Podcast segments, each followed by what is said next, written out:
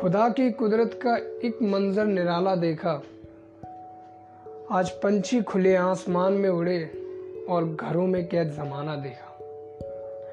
नमस्कार दोस्तों, मेरा नाम है अमन और मैं आपका स्वागत करता हूँ अपने इस पॉडकास्ट में।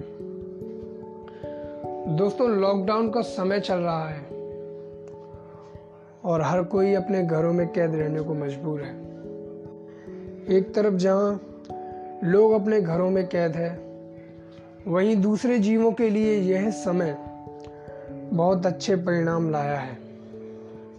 अब तक लाखों लोग इस कोविड 19 महामारी से जूझ रहे हैं और न जाने कितने लोग इस महामारी का शिकार हो चुके हैं, मारे जा चुके हैं।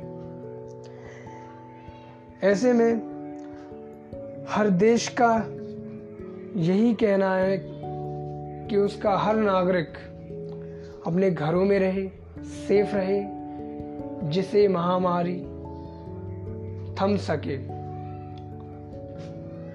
दोस्तों, ये समय बड़ा कठिन है। लेकिन मैं मानता हूँ, ये समय भी बीत जाएगा। बस सोचने का तरीका बदलने की देर है। ये समय आपके लिए बहुत काम का साबित हो सकता है। आमतौर पर जो फैमिलीज़ काम की वजह से कभी एक साथ नहीं रह पाती थी, आज वो भी एक साथ है। दोस्तों, इस समय में आप कुछ नई एक्टिविटीज़ सीख सकते हैं। आप कुछ नया कर सकते हैं। अपने हुनर में कुछ और जोड़ सकते हैं।